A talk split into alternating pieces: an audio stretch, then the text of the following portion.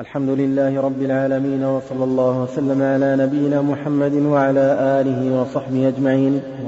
قال الإمام مسلم رحمه الله تعالى وحدثنا زهير بن حرب قال حدثنا إسماعيل بن إبراهيم عن هشام يعني الدستوائي قال كتب إلي يحيى بن أبي كثير يحدث عن يعلى بن حكيم عن سعيد بن جبير عن ابن عباس رضي الله عنهما أنه كان يقول في الحرام يمين يكفرها وقال ابن عباس رضي الله عنهما لقد كان لكم في رسول الله أسوة حسنة.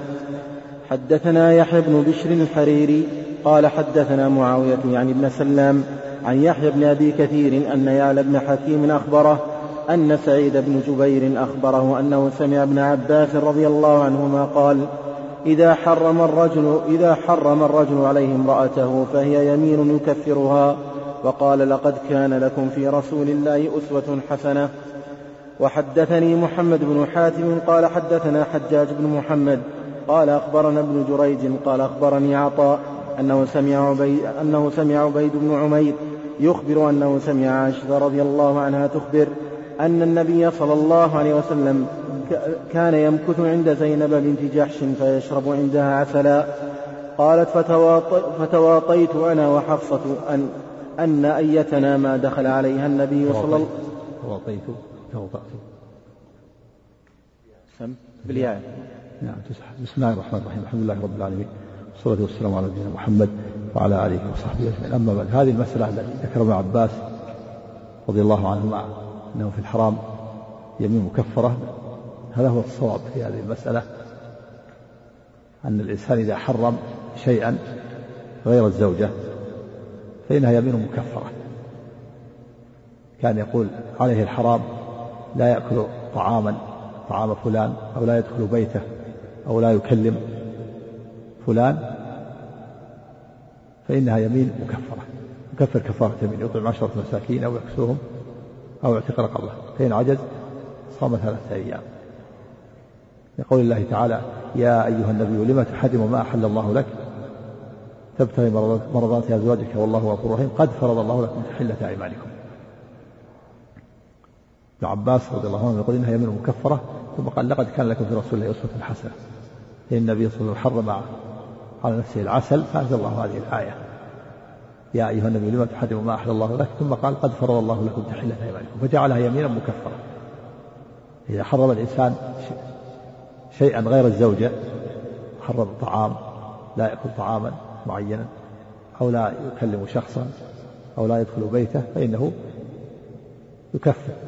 حكم حكم اليمين يكفر كفارة يمين ثم يكلم فلانا ويأكل طعامه. كما لو حلف أنه لا يأكل طعام فلان أو لا يكلم فلان. ولا ينبغي الإنسان أن يلج في يمينه تكون يمينه مانعة له من فعل الخير. بل عليه أن يكفر كفارة اليمين ويفعل الخير اليمين ما تمنع من فعل الخير كما ثبت في الحديث الصحيح عن النبي صلى الله عليه وسلم قال والله لأن يلج أحدكم في يمينه. آثم له عند الله من أن يعطيه الكفارة التي التي شرعها الله كما قال عليه الصلاة والسلام. وقال عليه الصلاة والسلام والله إن شاء الله لا أحلف على يمين فأرى غيرها خيرا منها إلا كفرت عن يميني وآتيت الذي هو خير وبلفظ إلا فعلت الذي هو خير وتحللتها. وسواء قدم الكفارة أو أخرها اليمين ما تمنع من فعل الخير. إذا حلف الإنسان على شيء أو حرم شيئا فإنه لا ينبغي أن يلجأ في يمينه ويترك فعل الخير بل يكفر عن يمينه ويفعل الخير. هذا إذا حرم شيئا غير الزوجة. قال عليه الحرام لا يفعل كذا أو لا يأكل كذا أو لا يكلم كذا. يكفر كفارة. يمين. ومثل أيضا لو حرم سرية إذا كان له داخل في ذلك. حرم على نفس الحلوى أو العسل أو السرية.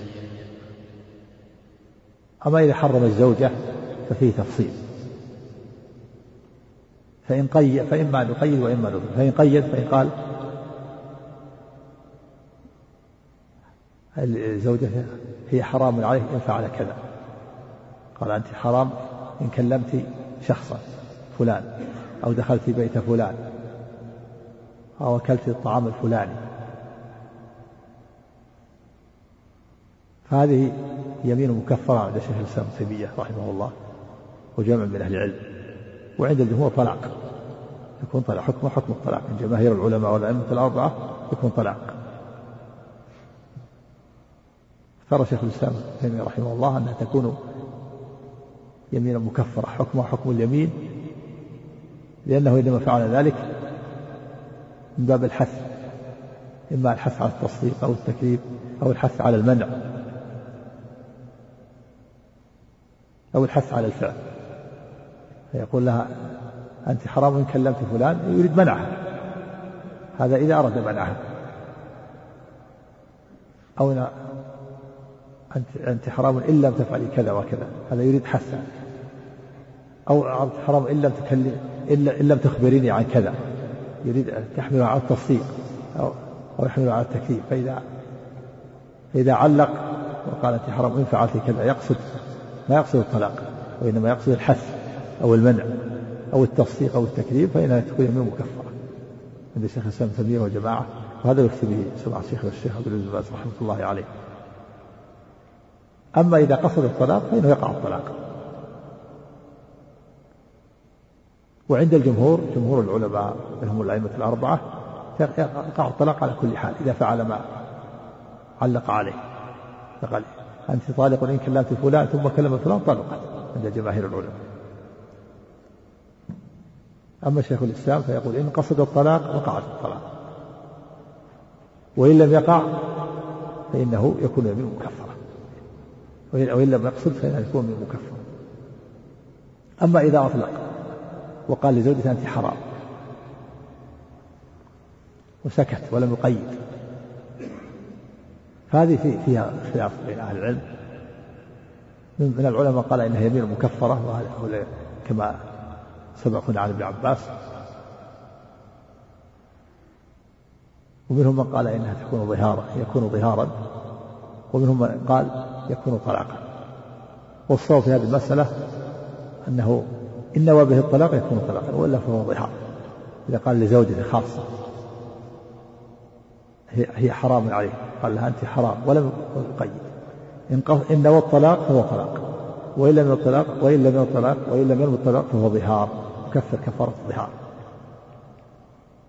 يعتق رقبة أو يصوم شهرين متتابعين. فإن فإن عجز صام شهرين متتابعين. فإن عجز أطعم ستين مسكينا. كما قال الله عز وجل الذين والذين يظاهرون من نسائهم ثم يعودون لما قالوا فتحرير رقبة من قبل أن يتماسا. ذلك توعظون به والله بما تعملون خبير. فمن لم يجد فصيام شهرين متتابعين من قبل أن يتماسا. فمن لم يستطع فيطعم ستين مسكينا. هذا هو الصواب في هذه المسألة. أنه إذا حرم زوجته ولم يقيد فإن الطلاق فهو طلاق. وإن لم الطلاق فهو ظهار. كف كفرت يمين قبل أن يمسها. نعم ومن العلماء قال إنه يمين مكفر لكن هذا إنما هو في تحريم إنما في غير الزوجة. هذا يكون يمين مكفر. أما الزوجة فلها حكم خاص. نعم. يقيد تكون طلاق عند الجماهير. هذا سواء قصد ولا ما قصد. إذا قال أنت حرام إن فعلت كذا هذا يكون طلقا للجماهير. إن فعلت كان طلق وإن لم تفعل فإن ما فعل ما فعل ما علقه عليه. إنما التفصيل عند شيخ الإسلام. شيخ الإسلام رحمه الله إن قصد الطلاق صار طلاق فهو طلاق. وإن لم يقصد الطلاق فهو يمين مكفر نعم. وفي إيش؟ والله دي معلق هي مسألة أقول مسألة عظيمة. هي هو المسألة العظيمة الآن سمعت جماهير العلماء على أنها على أنها طلاق. نعم نعم. وحدثني محمد بن حاتم قال حدثنا حجاج بن محمد قال أخبرنا ابن جريج قال أخبرني عطاء أنه سمع عبيد بن عمير يخبر. محمد بن سلام عندك هذا بالتشديد. آه، جميع الرواة إذا جاء محمد بن سلام فهو بالتشديد إلا اثنان. الأول عبد الله بن سلام الإسرائيلي الصحابي الجليل والثاني محمد بن سلام شيخ البخاري. الأرجح فيه التخفيف ويجوز التشديد وما عدا هذين الاثنين فهو محمد بن سلام بالتشديد. نعم. أنه سمع عائشة رضي الله عنها تخبر أن النبي صلى الله عليه وسلم كان يمكث عند زينب بنت جحش رضي الله عنها فيشرب عندها عسلا قالت فتواطيت أنا وحفصة رضي الله عنها أن أيتنا ما دخل عليها النبي صلى الله عليه وسلم. فلتقل إني أجد منك ريح مغافير. أكلت مغافير. فدخل على إحداهما فقالت ذلك له. فقال بل شربت عسلا عند زينب بنت جحش ولن أعود له. فنزل لم تحرم ما أحل الله لك؟ إلى قوله إن تتوبا لعائشة وحفصة. وإذا وإذ أسر النبي إلى بعض أزواجه حديثا بقوله بل شربت عسلا. حدثنا أبو كريب محمد بن العلاء وهارون بن عبد الله قال حدثنا أبو أسامة عن هشام عن أبيه عن عائشة رضي الله عنها قالت كان رسول الله صلى الله عليه وسلم يحب الحلوى والعسل فكان إذا صلى العصر دار على نسائه فيدنو منهن. فدخل على حفصة فاحتبس عندها أكثر مما كان يحتبس. فسألت عن ذلك فقيل لي أهدت لها امرأة من قومها عكة من عسل. فسقت رسول الله صلى الله عليه وسلم منه شربة فقلت أما والله لنحتالن له. فذكرت ذلك لسودة وقلت إذا دخل عليك فإنه سيدنو منك فقولي فقولي له يا رسول الله أكلت مغافير؟ فإنه سيقول لك لا. فقولي له ما هذه الريح؟ وكان رسول الله صلى الله عليه وسلم يشتد عليه أن يوجد منه الريح فإنه سيقول لك سقتني حفصة شربة عسل فقولي له جرست نحله العرفط وسأقول ذلك له وقوليه أنت يا صفية. فلما دخل, فلما دخل على سودة رضي الله عنها قالت تقول سودة والذي لا إله إلا هو لقد كدت أن أبادئه بالذي قلت لي وإنه لعلى الباب فرقا منك. فلما دنا رسول الله صلى الله عليه وسلم قالت يا رسول الله أكلت مغافير؟ قال لا. قالت فما هذه الريح؟ قال سقتني حفصة شربة عسل قالت جرست نحله العرفط فلما دخل علي قلت له مثل ذلك ثم دخل على صفية فقالت بمثل ذلك؟ فلما دخل على حفصة قالت يا رسول الله ألا, ألا أسقيك منه؟ قال لا حاجة لي به.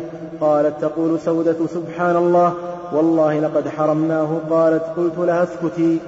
وهذا من حيلهن النساء ومكائدهن وتواطئهن حيث تواطأنا. وهذا بسبب الغيرة التي جبلت عليها النساء. تحيلن على حرمانهم من العسل عليه الصلاة والسلام. في الحديث الأول أن الذي سقته عسلا هي زينب التي تواطأت حفصة و وعائشة. على أن أيتهما دخلت عليه النبي صلى الله عليه وسلم قالت له أجد فيك ريح مغافير لما سقته زينب عسلا أصابت من الغيرة. فتواطأنا وتحيلنا على حرمان العسل. يعني تقول كل واحدة يدخل عليها أجد فيك ريح مغافير أكلتها مغافير. والمغافير آه، شجر له رائحة كريهة. إذا رعته النحل أثر في العسل فصار له رائحة. وفي اللفظ الآخر أنها قالت جرست جرست نحله العرفط. جرست يعني أكلت ورعت. نحله العرفط يعني هذا العسل آه الذي أكلته رعت نحله العرفط شجر العرفط الذي له رائحة كريهة. وكان النبي صلى الله عليه وسلم يشتد عليه أن يرى منه رائحة كريهة. وكان يحب الرائحة الطيبة. فتواطأنا على تقول كل واحدة أن العسل الذي أكلته له رائحة كريهة. لأن العسل الذي أكلته إنما نحله رعت هذا هذا الشجر الذي رائحة كريهة. وهذا بسبب الغيرة والتواطؤ. الصواب أن أن الذي تواطأنا حفصة وعائشة. إن تتوبوا أنزل الله تعالى فيهم إن تتوبوا إلى الله فقد صغت قلوبكم خطاب لعائشة وحفصة والذي شرب عندها العسل هي زينب كما في الحديث الأول.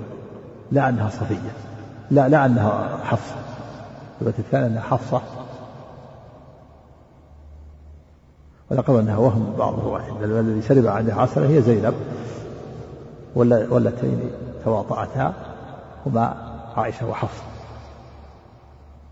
وإذا سرنا أنزل الله وإذا سرنا إلى إلى إلى أزواجه حديثا. شرب العسل ولم يعود فتواطأتا على حرمانه وهذا بسبب الغيرة.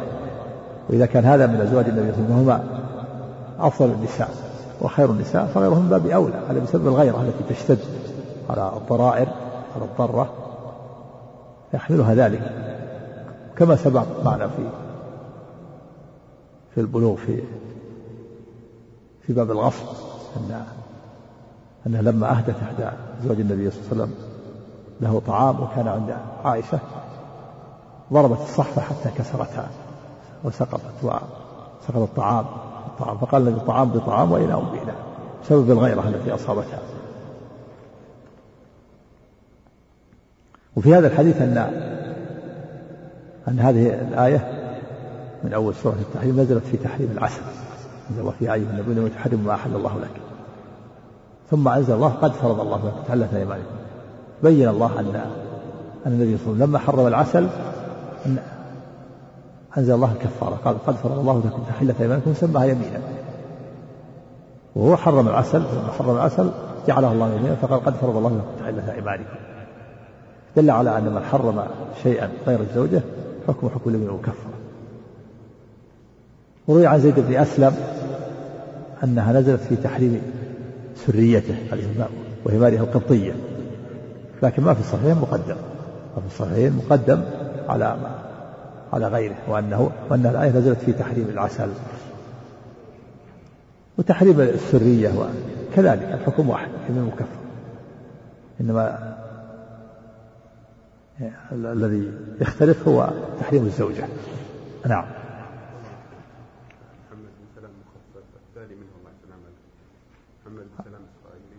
عبد الله عبد الله بن سلام الصحابي الصحابي الجليل عبد الله بن سلام هذا بالاتفاق مخفف. والثاني محمد بن سلام شيخ البخاري على الراجح. الراجح أنه مخفف ويجوز التشديد نعم.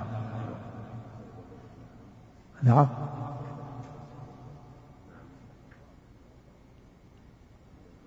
التواطؤ حصل حفصة وعائشة ويحتمل مع معهن غيرهن لكن الأصل يعني أصل التواطؤ إنما هو لعائشة وحفصة رضي الله عن الجميع. قال أبو إسحاق إبراهيم حدثنا والله يعفو عنه ويغفر لهن رضي الله عنه لما لهن من الحسنات كثيرة والأعمال والعناية بالنبي صلى الله عليه وسلم. هذا شيء اشتد عليهم بسبب الغيرة. هذا شيء قد لا يملكه الإنسان بسبب الغيرة. تشتد.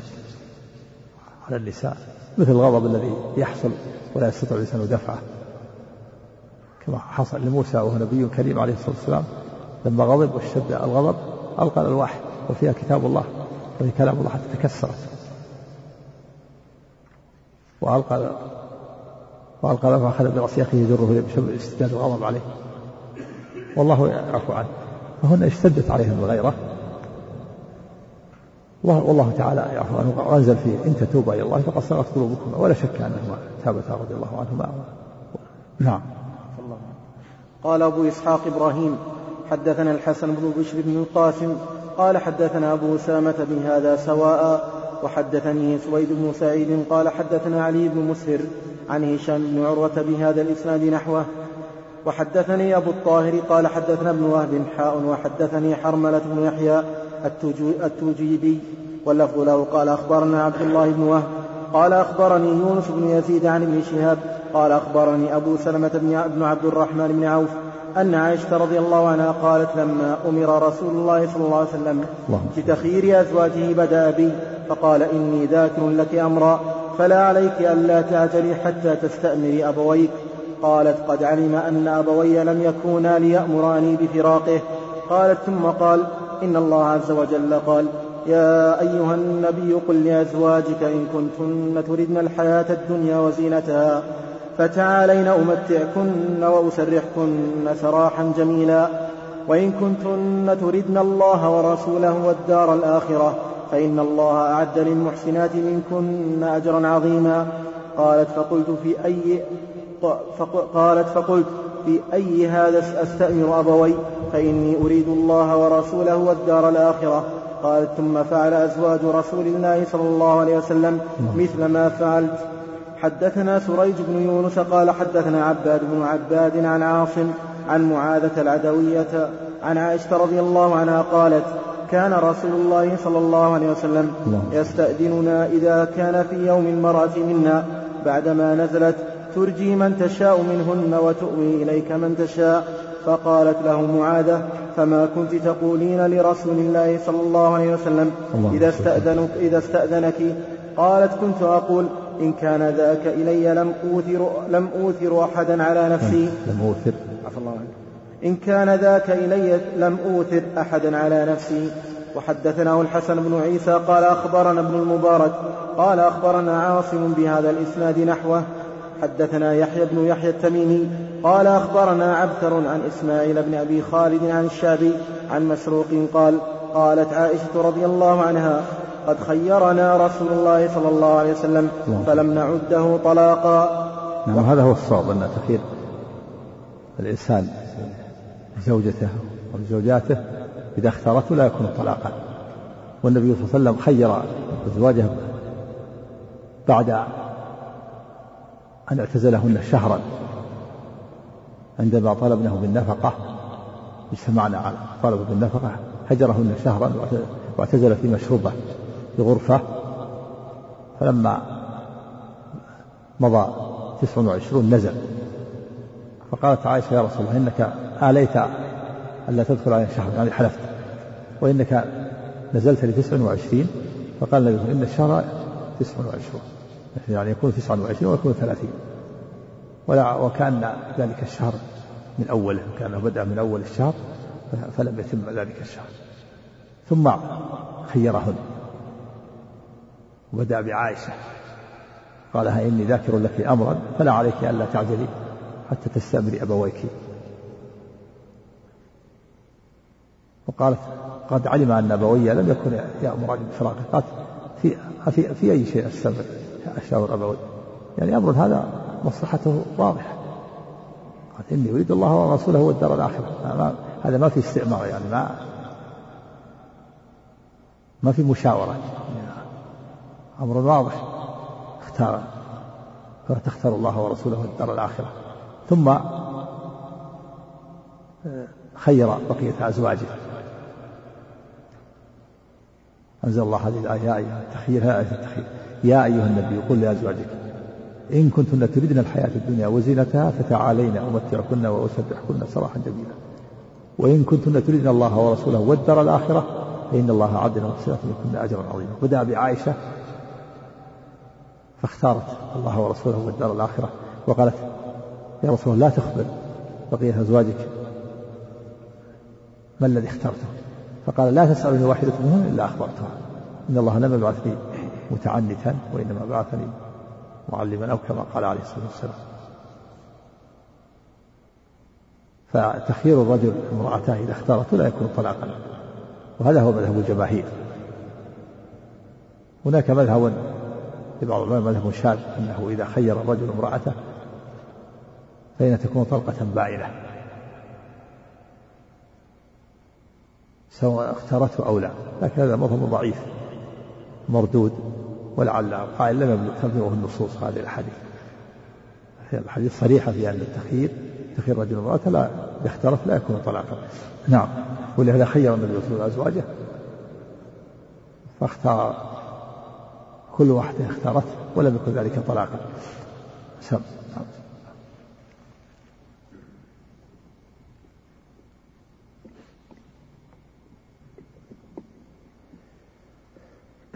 الله عنك. وحدثناه أبو بكر بن أبي شيبة قال حدثنا علي بن مسهر عن إسماعيل بن أبي خالد عن الشعبي عن مسروق قال ما أبالي خيرت امرأتي واحدة أو مئة أو ألفا. بعد أن تختارني ولقد سألت عائشة رضي الله عنها فقالت قد خيرنا رسول الله صلى الله عليه وسلم أفكان طلاقا؟ يعني أفكان طلاقا. هل كان طلاقا؟ إنكار من باب الإنكار. يعني إنه خيرنا ولم يكن طلاقا نعم. حدثنا محمد بن بشار قال حدثنا محمد بن جعفر قال حدثنا شعبة عن عاصم عن الشعبي عن مسروق عن عائشة رضي الله عنها أن رسول الله صلى الله عليه وسلم خير نساءه فلم يكن طلاقا. وحدثني إسحاق بن منصور قال أخبرنا عبد الرحمن عن سفيان عن عاصم عن عاصم الأحول وإسماعيل بن أبي خالد عن الشعبي عن مسروق عن عائشة رضي الله عنها قالت خيرنا رسول الله صلى الله عليه وسلم فاخترناه فلم نعده طلاقا. وحدثنا يحيى بن يحيى وأبو بكر بن أبي شيبة وأبو كريب قال يحيى أخبرنا. وقال الآخران حدثنا أبو معاوية عن الأعمش عن مسلم عن مسروق عن عائشة رضي الله عنها قالت خيرنا رسول الله صلى الله عليه وسلم فاخترناه. فلم يعددنا فلم يعددنا علينا شيئا. وحدثني أبو الربيع فلم إيش؟ فلم يعددها. فلم. فلم يعددها علينا شيئا. هكذا عندكم؟ نعم. فلم يعدها لم يعدها شيئا لم يعدها طلاقا. نعم. وحدثني أبو الربيع الزهراني قال حدثنا إسماعيل بن زكريا قال حدثنا الأعمش عن إبراهيم عن الأسود عن عائشة رضي الله عنها وعن الأعمش عن مسلم عن مسروق عن عائشة رضي الله عنها بمثله وحدثنا زهير بن حرب قال حدثنا روح بن عبادة قال حدثنا زكريا بن إسحاق قال حدثنا أبو الزبير عن جابر بن عبد الله رضي الله عنهما قال دخل أبو بكر رضي الله عنه يستأذن على رسول الله صلى الله عليه وسلم فوجد الناس جلوسا ببابه لم يؤذن لأحد منهم قال فأذن لأبي بكر فدخل. ثم أقبل عمر فاستأذن فأذن له فأذن له فوجد النبي صلى الله عليه وسلم جالسا حوله نساؤه واجما ساكتا. قال فقال لأقولن شيئا أضحك النبي صلى الله عليه وسلم. فقال يا رسول الله لو رأيت بنت خارجة سألتني النفقة فقمت إليها فوجأت عنقها. يعني بنت خارجة زوجته زوجة عمر نعم. فضحك رسول الله صلى الله عليه وسلم وقال هن حولي كما ترى يسألنني النفقة. واجما يعني حزينا. لكن فأراد عمر أن يضحك النبي صلى الله عليه وسلم حتى يزيل الهم حتى يزيل الهم عنه. فقال هذه المقالة. قال رسول الله رأيتني لأن عمر عرف أن النساء توطأن عليه في النفقة وسألنه النفقة وكان واجبا حزينا. فأراد قال يا عمر عمر يا رسول الله زوجتي من خارجة يعني تسأل النفقة فوجأت عنقها يعني ضربتها أو كذا نعم. فضحك رسول الله صلى الله عليه وسلم وقال هن حولي كما ترى يسألنني النفقة. فقام أبو بكر رضي الله عنه إلى عائشة رضي الله عنها يجأ عنقها. فقام عمر إلى حفصة يجأ عنقها. كلاهما يقول تسألن رسول الله صلى الله عليه وسلم ما ليس عنده. فقلنا والله لا نسأل رسول الله صلى الله عليه وسلم شيئا أبدا ليس عنده. وكان هذا قبل الحجاب. هذا قبل الحجاب نعم. ثم اعتزلهن شهرا أو تسعا وعشرين يوما. ثم نزلت عليه هذه الآية. وهذا السبب اعتزالهم يكون الاجتماع عليه في النفقة. ف... حصل ما حصل ثم اعتزلهن شهرا ثم خيرهن. فاختار الله ورسوله الدار الآخرة. نعم. ثم نزلت عليه هذه الآية يا أيها النبي قل لأزواجك حتى بلغ للمحسنات منكن أجرا عظيما. قال فبدأ بعائشة فقال يا عائشة إني أريد أن أعرض عليك أمرا أحب أن لا تعجلي فيه حتى تستشيري أبويك. قالت وما هو؟ قالت وما هو يا رسول الله؟ فتلا عليها الآية قالت أفيك يا رسول الله أستشير أبوي؟ بل أختار الله ورسوله والدار الآخرة. يعني تقول هذا أمر واضح مصلحته. ما في إشكال ما في ما في استشارة هذا الأمر. أنا من الآن أختار الله ورسوله والدار الآخرة. نعم. ما يحتاج استشارة نعم. بل أختار الله ورسوله والدار الآخرة. وأسألك ألا تخبر امرأة من نسائك بالذي قلت. قال لا تسألني امرأة منهن إلا أخبرتها. إن الله لم يبعثني معنتا ولا متعنتا ولكن بعثني معلما ميسرا. عليه الصلاة والسلام نعم. حدثني زهير بن حرب قال حدثنا عمر بن يونس الحنفي قال حدثنا لعل هذا قول عائشة من باب الغيرة أيضا اللي حملها على ذلك من باب الغيرة. لا تخبر من نسائك بالذي اخترت. نعم.